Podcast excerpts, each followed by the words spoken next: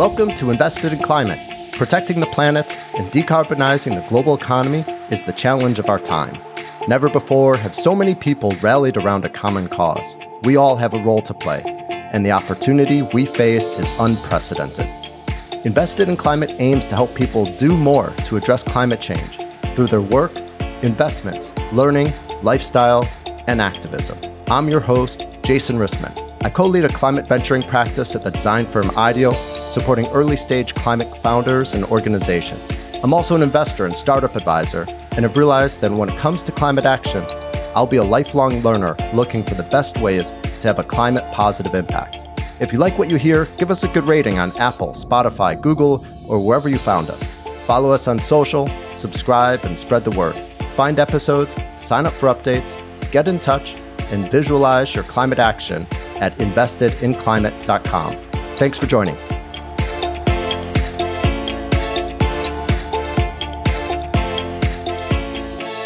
Hi, everyone. We have a great episode today that's actually a perfect follow up to last week's conversation.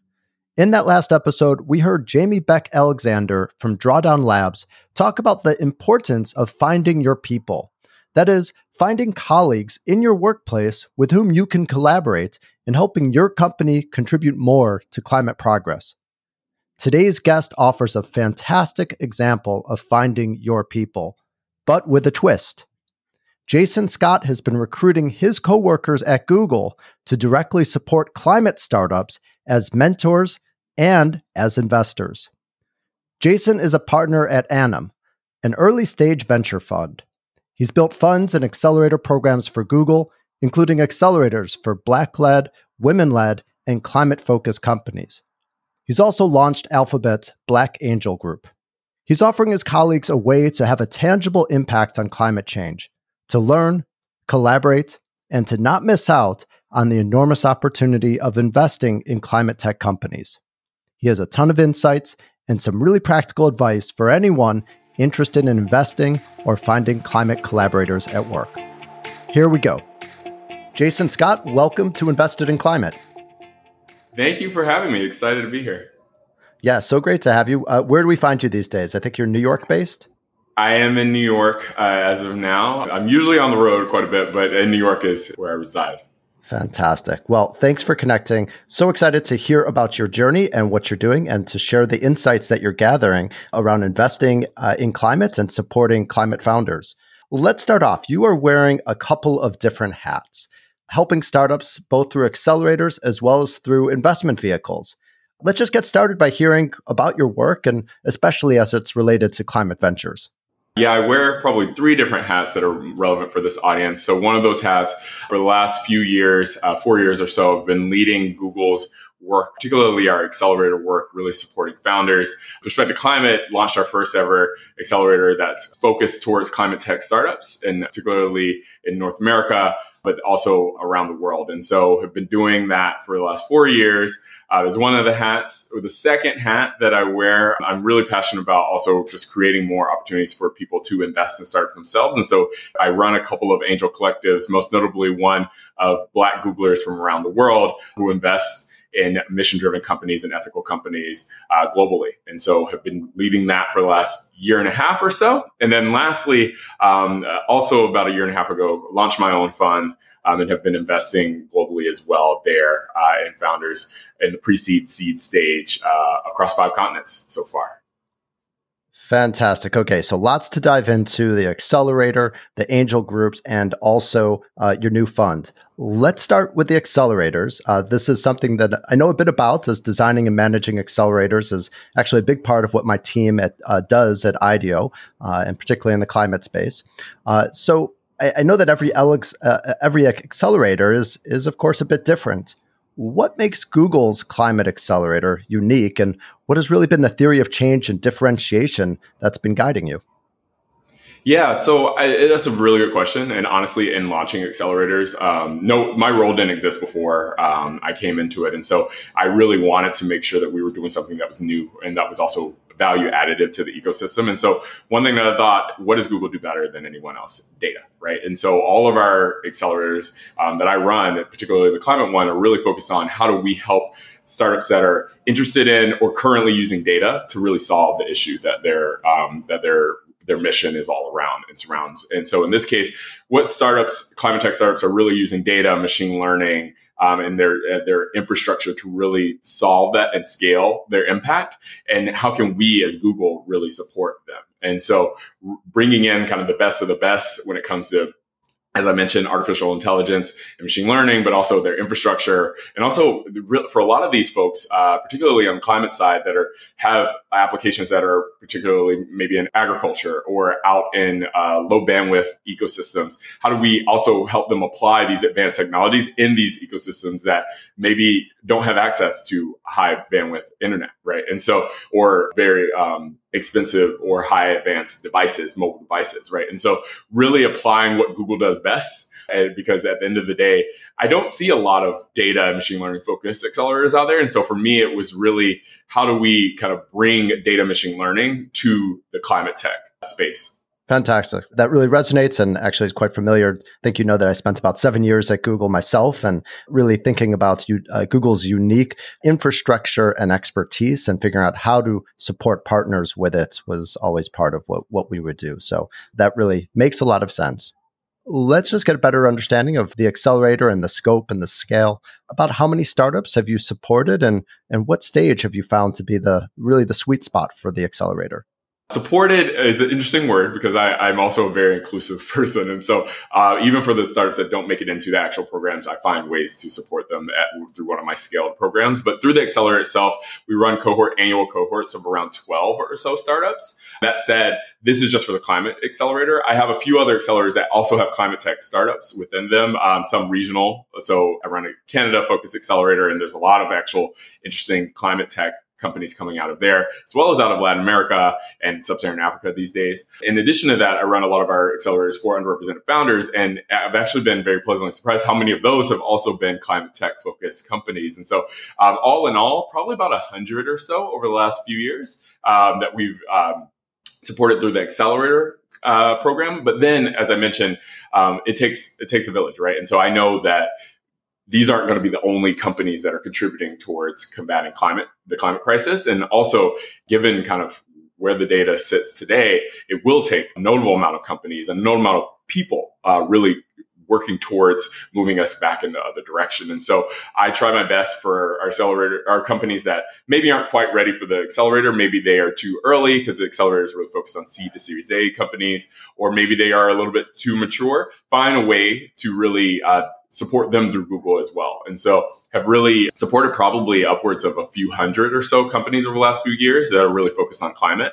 Because as I mentioned, it really does warrant as many folks uh, supporting and, and, combating climate crisis as possible. Um, and honestly, it's something that I personally feel really strongly about. Great. Let's just get a little bit more tangible and give listeners a, a, closer sense of, of the type of impact that you're creating. You know, maybe there's a couple of examples of companies that you've worked with and and maybe highlight what has Google been able to do to help them get to the next level.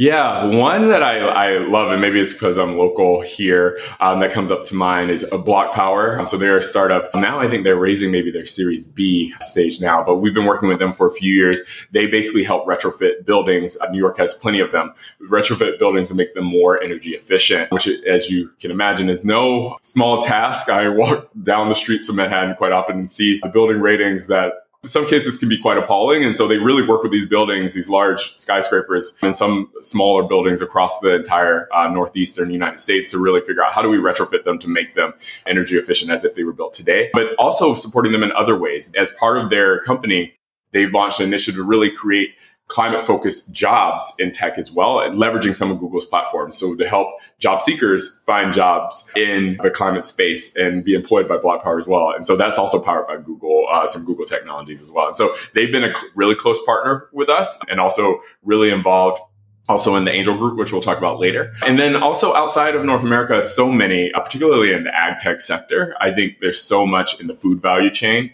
that can be optimized and made more efficient, whether it's in production livestock or whether it's in actual crops themselves or even in forestation in, in that industry as well. So we've been working with quite a few startups to really help them, as I mentioned earlier, how do you apply really complex machine learning models in these areas that don't necessarily sometimes even have a, a, broadband internet connection. And so we've been helping them build models that can maybe run on small Android devices or can run on low bandwidth internet to basically allow them to take these advanced solutions, whether it's helping diagnose crops or helping uh, diagnose and, and, support livestock, but do that for farmers and, and for agriculture leaders around the world. And so that's been really, really cool to be able to. I was most recently uh, in sub Saharan Africa a couple weeks ago working with some of those uh, startups on the ground. And it's just a different world than we are exposed to in Silicon Valley, right? And, and it really takes some innovative approaches to be able to take that technology into those areas where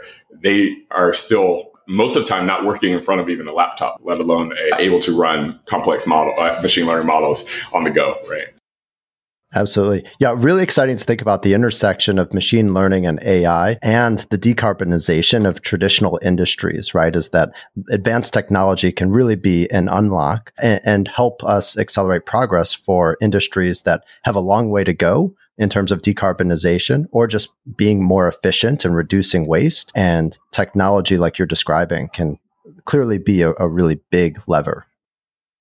For sure. And I think my goal is to really allow any founder and any startup to be able to access, again, these advanced technologies in their own applications because as i mentioned earlier the whole value chain that can really be impacted right? Everything from as we said the agriculture industry to helping consumers uh, lead more sustainable and climate environmentally friendly. Fantastic. For startups interested in google's accelerators is there a way that they can apply how can they be considered for future accelerators for sure. The thing that I tell everyone is if, when all else fails, just go to startup.google.com and you'll see all the different programs that happen, that happen or are coming up there. And, and to be, to be fair, we try to keep things really topical and relevant. And so you'll see new things come up quite often, depending on kind of what are some of the issues. When COVID happened, you saw a lot of things focused on really supporting us in those with the pandemic. And so similarly, as of late, you've seen a lot more climate focused initiatives as well that haven't existed before pop up there. So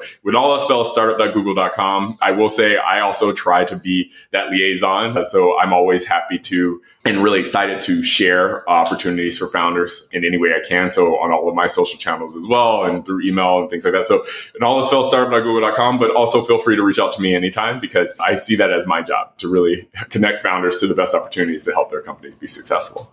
Well, there's only one of you, but luckily there's many others at Google that are getting involved in this effort. And one of the ingredients and to your secret sauce has, has been including the skills and expertise of, of your colleagues, other employees at Google. Has it been hard to recruit them to volunteer with the startups in, in your cohorts?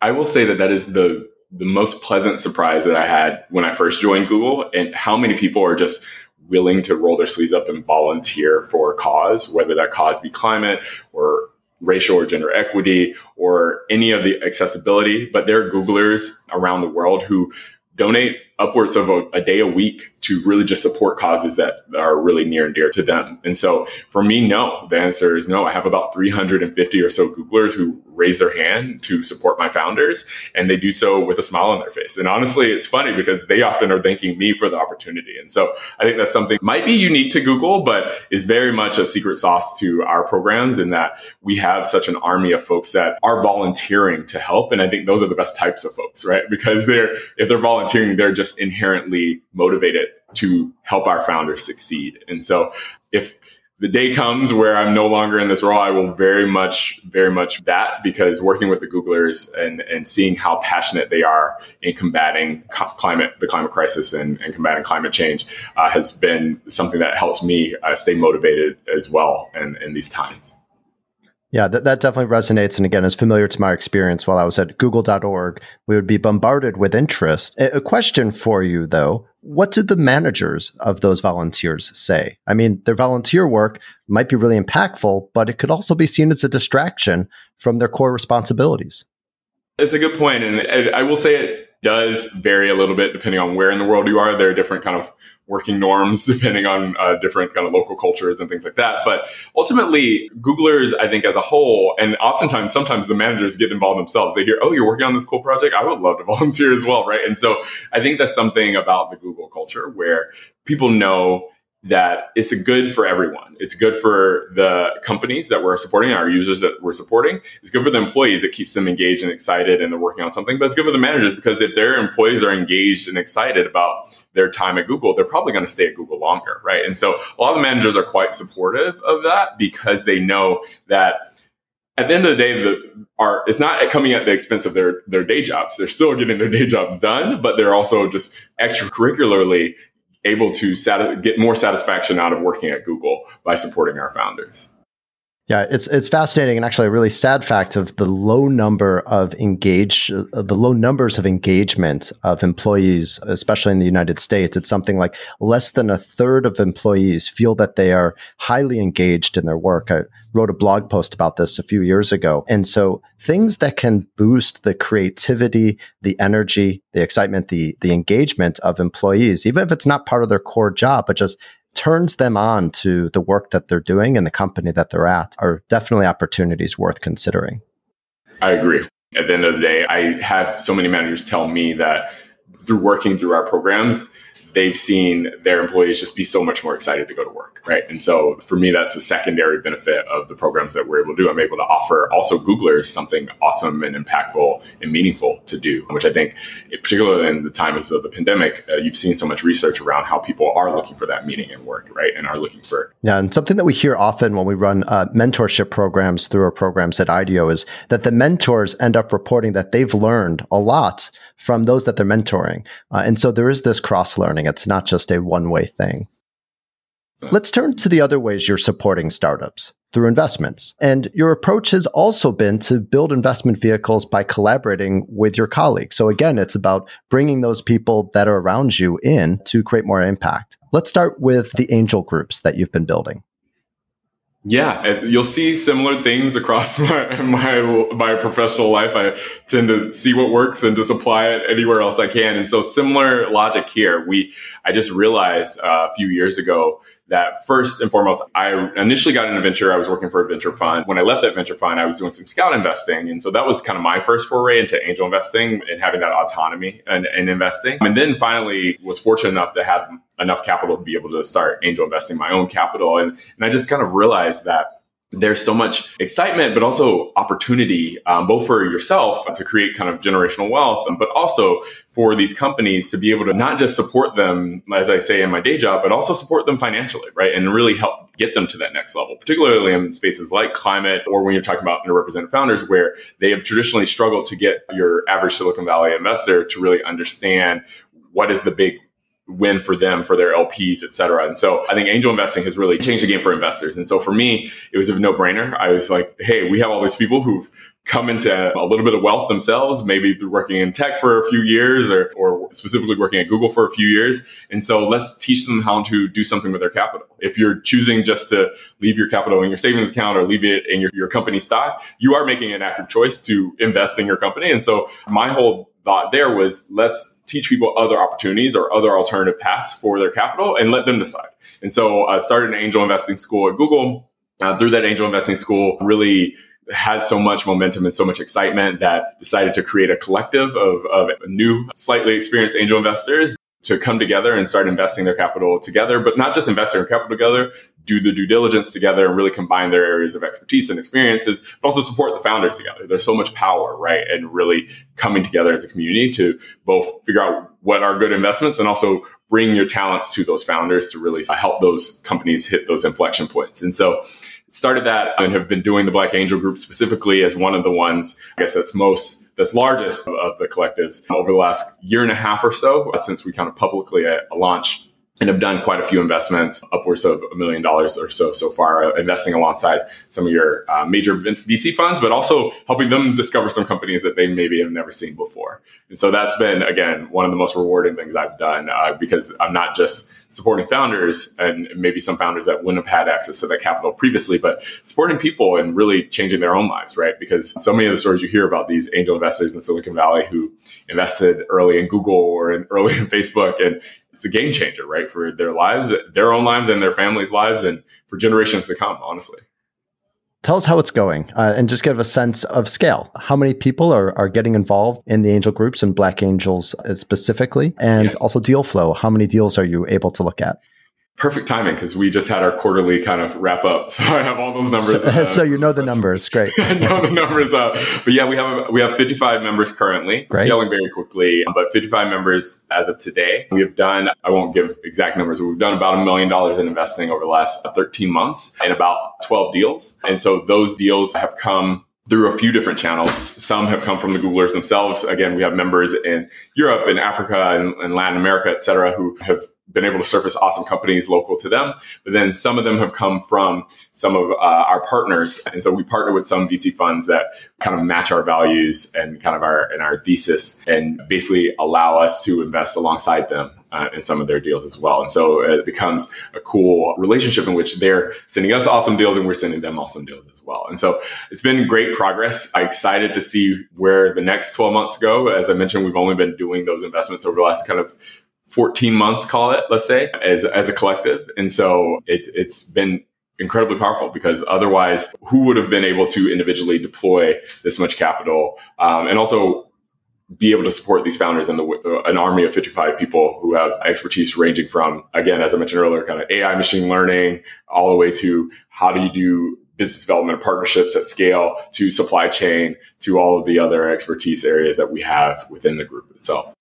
Fantastic. Let's double click just to understand a bit more of the mechanics. How does it work? If you're a member of the collective, do you have to put in a minimum? Do you just get to look at each deal as it comes? How does it work and what does it really mean to be a collective member? Yeah, so as of now, we don't pool physically pool the capital, but we do have a commitment threshold. And so everyone commits to investing just a, a nominal amount, uh, $10,000 or so a year in any investment they want, right? And so it's opt in for each deal. And so it's on us. We, I view our members as our customers on us to make sure we're bringing deals and surfacing deals that people actually want to invest in. With that, we also uh, do commit everyone to not just investment, an investment commitment, but also an operational commitment. So everyone supports the group itself. And so you can imagine all the different functions that it takes to kind of keep the group running, but also everyone has a commitment to our founders. And so everyone donates about two to three hours a month or so towards actually supporting our founders as well. And so all of that together really makes it a, commu- a true community run organization. And so everyone basically is able to say, Hey, I'm willing to make those commitments. I'm excited to join this group. That's kind of our selection criteria for membership. And then people join the group for a year term at, at once. And on the investment side, we do that for those who might be not be familiar. We do it through something called a special purpose vehicle. And so people basically for each deal lead creates a special purpose vehicle, maybe through a platform like AngelList or some of the other platforms that exist. And everyone then invests in that specific vehicle, which then goes to that startup. And so you'll see on the startups list of investors, uh, which we call the cap table, you'll see the Black Angel Group and the name of that special purpose vehicle. Right. Given your focus on investing in underrepresented founders, I'm really curious are you seeing much intersection with the climate space? One would hope that, especially with an interest in climate justice and really as we build a new decarbonized world in response to climate change that the opportunity is more inclusive and the result is more equitable. Are you seeing underrepresented founders get into climate tech and climate opportunities generally?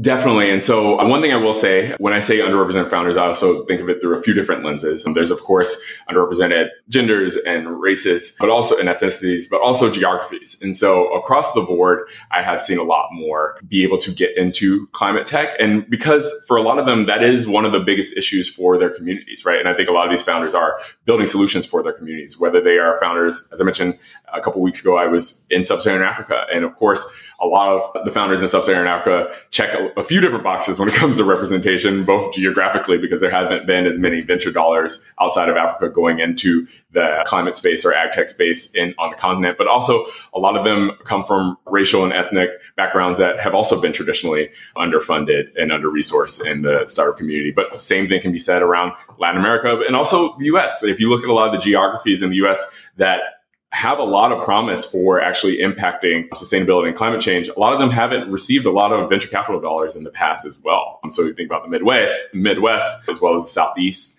uh, United States as well. And so it's been really, really exciting to see a lot of these geographies be more represented. As you asked, a lot of them creating climate and sustainability focused solutions for their communities, but also a lot of these um, underrepresented founders that have traditionally not had access to funding as well. The one I mentioned earlier, BlocPower, is founded by uh, a black man in, in, the United States as well. And it's been awesome to see his successes and, and see that he's raising hundreds of millions of dollars for a climate tech focused company that is really supporting particularly underprivileged residents in New York, because those are typically the ones that have the most need for this retrofitting when it comes to their buildings that they live in and and the communities that they're residing in as well. Yeah, BlocPower is a phenomenal company. We'll include a link in the show notes so folks can check them out. And I was excited. I think last year they announced that they're actually beyond just doing a neighborhood, they made an agreement with the city of Ithaca to do a citywide yep. retrofitting investment and program. Uh, so very ambitious, very cool company, and awesome to hear that you've been behind them. That announcement actually happened right after our accelerator. so I was very, very excited to see that happen. Very cool. That's great. Jason, you've been in the space for many years, investing in all sorts of different companies. I'd love to just ask about this moment that we're in for climate investing. Is it a particularly good moment to be investing in climate startups or to be joining or working for or starting climate startups? How do you see the opportunity right now for addressing climate through entrepreneurship? Yeah, I mean, to be blunt, I think it is. And the reasoning is not one that I'm super excited about, but I think so much of it depends on kind of your, the general kind of political climate is one big factor. And I think just generally because um, of our current political climate, you've seen a lot more over the last year and a half or so, just micro funds pop up or a lot more support from the corporate entities and the corporate investing as well, or a lot more general public sector entities as well being involved and rolling up their sleeves and doing partnerships. The city of Ithaca, as you mentioned, doing the partnerships with BlocPower. So I think a lot of it unfortunately does kind of follow kind of where our political climate is from time to time. However, um, I do think to answer your question, it is a great a great time right now. I was I've seen so many, um, not just in North America, but so many new accelerators, funds, angel investing collectives, and also just startup hubs and communities pop up over the last couple of years. And it does feel like we're at another inflection point where there is a big eye. How do we collectively use technology and startups to really save our planet?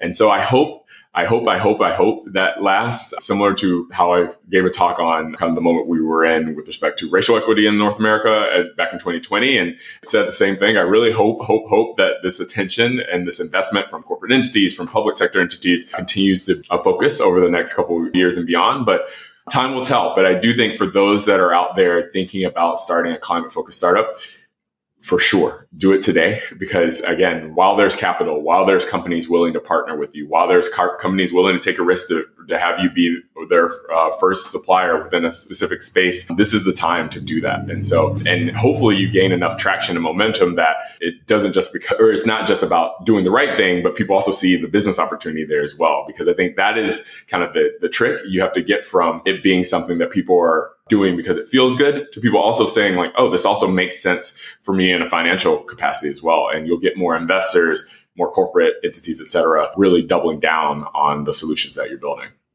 The openness to partnerships is something that we hear about all the time too. That big corporations are making net zero commitments without necessarily knowing all of the ways in which they're going to uh, fulfill their obligations.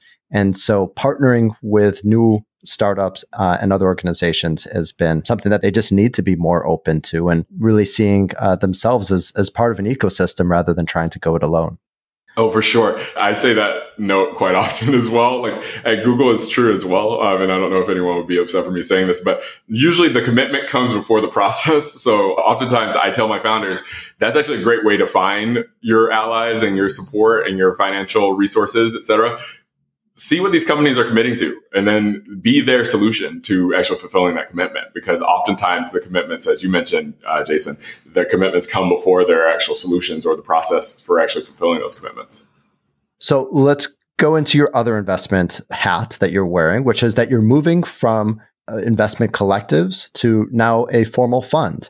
Tell us about it yeah, I mean, at the end of the day, the motivation was very organic. It was that, hey, I see so many deals and we see so many deals and have a limited amount of capital when you're only deploying personal capital. You do have limitations in how much capital you can deploy. And so the idea and kind of motivation to raise a fund was very much out of, hey, we have this big opportunity and we need capital to fulfill that opportunity because we see so many awesome founders. And so over the last, again, about 12 months or so have really doubled down on raising the fund and launching the fund and have to date done about 21 investments through the fund, all early stage, kind of pre-seed seed. But it's been really exciting to see how those companies have continued to mature and grow very quickly. And so people warned me when I when I was raising fund, they said fundraising never stops because you'll always have opportunity. And so I'm kind of in that position now where I'm continuing to raise capital to be able to continue to support these founders because um, they're doing amazing work and continuing to really hopefully change the world. What kind of investors are you looking for?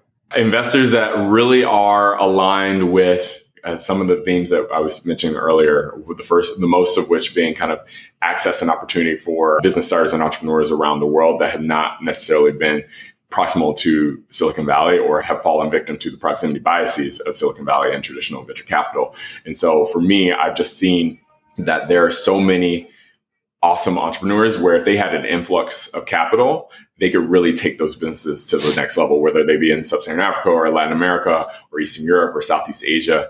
And so for me, it's really about finding these these founders, which luckily my job at Google really helped me build those bridges and build those connections to those local ecosystems, but getting them access to the capital and the resources that can really help them hit that inflection point. Because otherwise they end up not having the ability and same opportunity as those founders that again kind of maybe grew up in palo alto and, and walked across the street and raised $10 million on a napkin idea right? And not to say that's anything wrong with that. That's also great that that opportunity exists as well but there's just so much um, low-hanging fruit I, I see out there in terms of founders that are already building profitable or nearly profitable businesses that just need capital to really scale, especially in the climate space when you involve a lot of times complex supply chains or hardware or uh, or service large teams operational overhead. And so I really really find that for me again it was a no brainer because it, these opportunities just were falling into my lap, and so we just really needed the ability to fund them. I'm going to guess that there's some listeners that hear this and want to get involved, either in one of the investing collectives or the fund itself. What's the best way for them to reach out? Is there a contact form on your webpage or where should they go? Yeah, you jokingly uh, laughed when I said just reach out to me, but I you'd be surprised how responsive I am on, on, when people do reach out to me. so anyone can truly reach out to me because I I probably spend too much time making sure that I'm looking through those things and, and connecting the right people to the right opportunities. That said, for the fund, it's just animfund.com and there is a contact form there. And then for the Black Angel Group in particular, it's similarly blackangelgroup.com and there's a contact form there as well. But again, I'm always happy to be reached out to because my ultimate kind of thing that gives me energy is just connecting the right people to the right problems. And so I get a lot of energy out of, of helping people find a way to make a difference and have an impact and, and also change their own lives. Great. We will include those links in the show notes. Uh, you'll find them on investedinclimate.com. Jason, I love that your approach really is highlighting the fact that our potential climate collaborators are already all around us. In an earlier episode with Jamie Beck Alexander from Drawdown Labs, she described that the first step to engaging in climate work is to find your people. And your work really validates that notion that there's now widespread interest in addressing climate change and doing so by leveraging our skills and potentially our financial resources. And this means that especially for people at large companies, you're likely surrounded by a lot of potential collaborators. Aside from investing and volunteering in accelerators, have you seen other ways in which colleagues are working together to create positive change on, on issues they care about?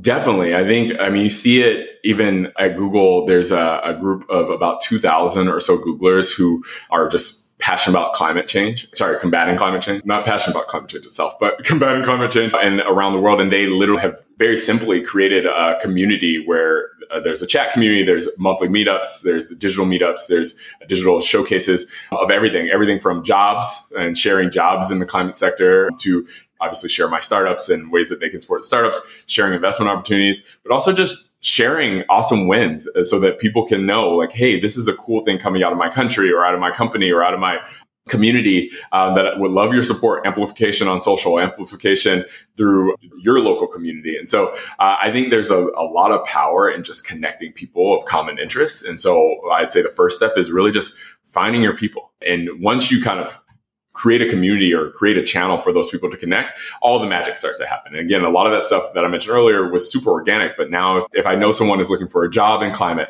I send them to that group. If I know someone is looking for startups that are interesting in, in to invest in, and I send them to that group. If, if I know someone that's just interesting for cool technology that they can maybe buy and take home that will help their home be more sustainable, I send them to that group because it's become that powerful kind of warehouse for all things climate, at least for us at Google. And so I think there's really small ways that you can have a lot of impact because it doesn't take a lot to really just create the infrastructure for the community. And then it just starts to grow like like a flywheel itself. And so I, I, I, will say that the people who run that community at Google often tell me, they remind me that they're doing this voluntarily. And so they're, they're now kind of have a second job, but they also yeah. love it, right? And they continue to do it. And so, and I think hopefully that it turns into also a really awesome opportunity for them beyond Google moving forward because they've now kind of created their own reputation as the people who, at least for the 2000 plus Googlers around the world who are passionate about sustainability and climate, they're the people who have created this community for them to find access to awesome opportunities. If you made it this far through this talk, you're probably wondering, as you said, like, what can I do or how can I kind of start getting involved in the space or how can I amplify my involvement today? And I say, just, just start, honestly. Like, I, I truly tell yeah. people, like, a lot of the things I've been doing today just came out of me saying, like, hey, this seems like could be interesting or could be cool. Let me just start trying, start run a small pilot or gather the angel group. Let's get people on a call and just see like what happens from there. Right. And so I say, don't be burdened by feeling like, oh, is this the right decision for me or, or choice paralysis. Right. You just run an experiment and, and see how the experiment goes and, and either say, Hey, I'm going to double down on this or Hey, I'm going to abort mission on it. And so I think people get paralyzed by what if this doesn't go as I expect it to go, or I have too many choices. And I, I just tell people, Hey, at the end of the day, you, you just have to kind of try by doing. And that's kind of how I see most of these things start that turn into really great initiatives and really great impactful initiatives, both in my company, but also just out in the world. I love that. And once you get started, you realize that a lot of other people are just like you, just getting started and learning as they go. So you instantly have community. A final question for you, Jason. This podcast, Invested in Climate, aims to help people do more to address climate through their work, investments, learning, lifestyle, and activism. We've talked a lot today about work and invest. So I'm curious, particularly for advancing progress in the climate crisis, are there other actions in those other categories of learning, lifestyle, and activism that you think are really effective and important and that listeners should consider? Yes, to sure. But I think, I mean, all of the above. I think learning, people are listening to this podcast, so they're definitely trying to expand their knowledge and kind of their their understanding of what people are doing and opportunities are out there. So keep doing that. I think on the lifestyle side of things, I often tell myself what are small things that I can do, whether it be uh, technology I adopt or, of course, as a as a technophile, I am an early adopter of a lot of technology. But what are substitutes I can make? Uh, so, for instance, I at some point decided to become pescatarian. I knew I couldn't go all the way to vegetarian, but I was like, let me at least become pescatarian. That's a small thing. And then also, it's really the when I decided to do that, like it opened my eyes to all the different kind of things out there. And now I will say I'm an alternative protein nerd. I like I've become an investor in the space. I've become really passionate about it because you just discover all these this world that you didn't know before. And so I tell people like start just looking out there, like see if you're working in startups, see what cool technology that you can maybe just become a beta user for or, or try bring home and it might actually be something that you're like wow this actually has allowed me to really feel like i'm actually having an impact on a day-to-day basis and so kind of what I was saying earlier, bias to action, but also just not being afraid to kind of explore and try things. Again, not everything has to succeed, but you might find something that really fits you, fits your lifestyle, fits creates a long term change for you and your families. Love that. We should nerd out a separate time on alternative protein, something I'm definitely interested in well. And in fact, we're doing a upcoming episode with the founders of Exponential Impact, a, a new fund that is focused on synthetic bio. And so stay tuned for that episode. Jason Scott, thank you so much. This has been a fantastic conversation. I've learned a lot, loved hearing your story, and definitely wish you a lot of luck for those many hats that you're wearing and the impact you're creating. Thank you for having me. And as I mentioned earlier, please do reach out anytime, both to you and to your listeners. I'm always happy to really help support connecting you to awesome opportunities and getting to awesome founders. Fantastic. Thanks for joining us for this episode of Invested in Climate. Please remember to rate us on Apple, Spotify, or Google. Find show notes, sign up for updates, get in touch, and visualize your climate action at investedinclimate.com. This podcast is for informational and entertainment purposes only and does not constitute financial, accounting, or legal advice. Thanks again.